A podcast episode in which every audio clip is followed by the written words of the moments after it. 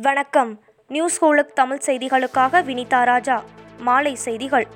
உலக மகளிர் நாளையொட்டி பெண்களுக்கு தொல்லியல் துறை மரபுச் சின்னங்களை பார்வையிட கட்டணம் இல்லை. தொல்லியல் துறை மரபுச் சின்னங்களை கட்டணமின்றி பார்வையிட பெண்கள் அனுமதிக்கப்படுவர் என தொல்லியல் ஆய்வுத்துறை அறிவித்துள்ளது.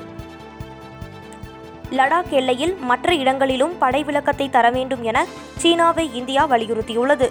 பாங்சாங்கோ ஏரியின் வடக்கரையில் இருந்து படைகளை விலக்கிக் கொண்டதைப் போல பிற இடங்களிலும் இருந்து படைகளை விலக்கிக் கொள்ள நடவடிக்கை எடுக்க வேண்டும் என இந்திய தூதர் விக்ரம் மிஸ்ரி வலியுறுத்தியுள்ளார். தமிழகத்தில் இரண்டாவது நாளாக கொரோனா பாதிப்பு கணிசமாக உயர்ந்துள்ளது. கடந்த இருபத்தி நான்கு மணி நேரத்தில் புதிதாக ஐநூற்று அறுபத்தி இரண்டு பேருக்கு தொற்று உறுதி செய்யப்பட்டுள்ளதாக தமிழக சுகாதாரத்துறை தெரிவித்துள்ளது. அமெரிக்காவின் கலிபோர்னியாவில் வரும் ஏப்ரல் ஒன்றாம் தேதி முதல் டிஸ்னி வேர்ல்ட் உள்ளிட்ட பொழுதுபோக்கு பூங்காக்கள் மற்றும் விளையாட்டு மைதானங்களை திறக்க அனுமதி வழங்கப்பட்டுள்ளது.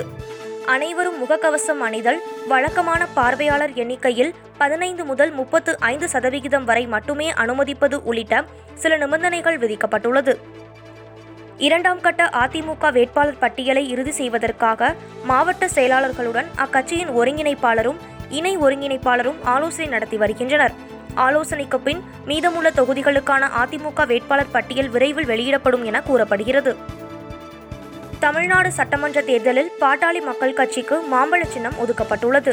புதுச்சேரியில் மாநில கட்சியாக பாமக அங்கீகரிக்கப்பட்டு மாம்பழ சின்னம் வழங்கப்பட்டதை அடுத்து தமிழ்நாட்டிலும் பாட்டாளி மக்கள் கட்சிக்கு மாம்பழ சின்னம் ஒதுக்கப்படுவதாக தேர்தல் ஆணையம் கூறியுள்ளது. திமுக சார்பில் போட்டியிட விரும்புவர்களுக்கான நேர்காணல் இன்றுடன் நிறைவடைந்தது. வரும் பத்தாம் தேதி வேட்பாளர் பட்டியலை திமுக வெளியிடும் என்றும் தகவல் வெளியாகியுள்ளது. கொரோனா தடுப்பூசி சான்றிதழில் இருந்து பிரதமர் நரேந்திர மோடியின் படத்தை நீக்க தலைமை தேர்தல் ஆணையம் உத்தரவு பிறப்பித்துள்ளது. திருப்பதியில் சாமி தரிசனம் செய்ய கொரோனா இல்லை என்ற சான்றிதழ் கட்டாயம். திருப்பதியில் சாமி தரிசனம் செய்ய வரும் பக்தர்கள் எழுபத்தி இரண்டு மணி நேரத்திற்கு முன்பே வாங்கிய கொரோனா சான்றிதழை கொண்டு வர வேண்டும் என அறிவிக்கப்பட்டுள்ளது.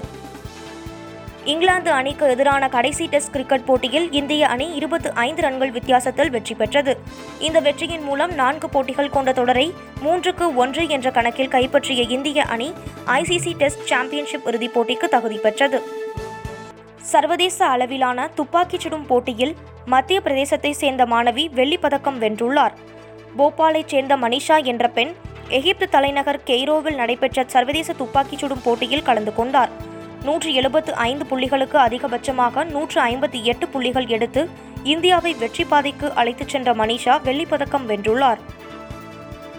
தென் மாவட்டங்களில் ஐந்து நாட்களுக்கு மிதமான மழை பெய்யக்கூடும் என சென்னை வானிலை ஆய்வு மையம் தெரிவித்துள்ளது. இன்று முதல் பத்தாம் தேதி வரை தென் தமிழக மாவட்டங்களில் இடியுடன் கூடிய மிதமான மழை பெய்யக்கூடும் என்றும் ஏனைய மாவட்டங்களில் பெரும்பாலும் வறண்ட வானிலையே நிலவும் என்றும் தெரிவிக்கப்பட்டுள்ளது. இத்துடன் இந்த செய்தி தொகுப்பு நிறைவடைந்தது. நன்றி வணக்கம்.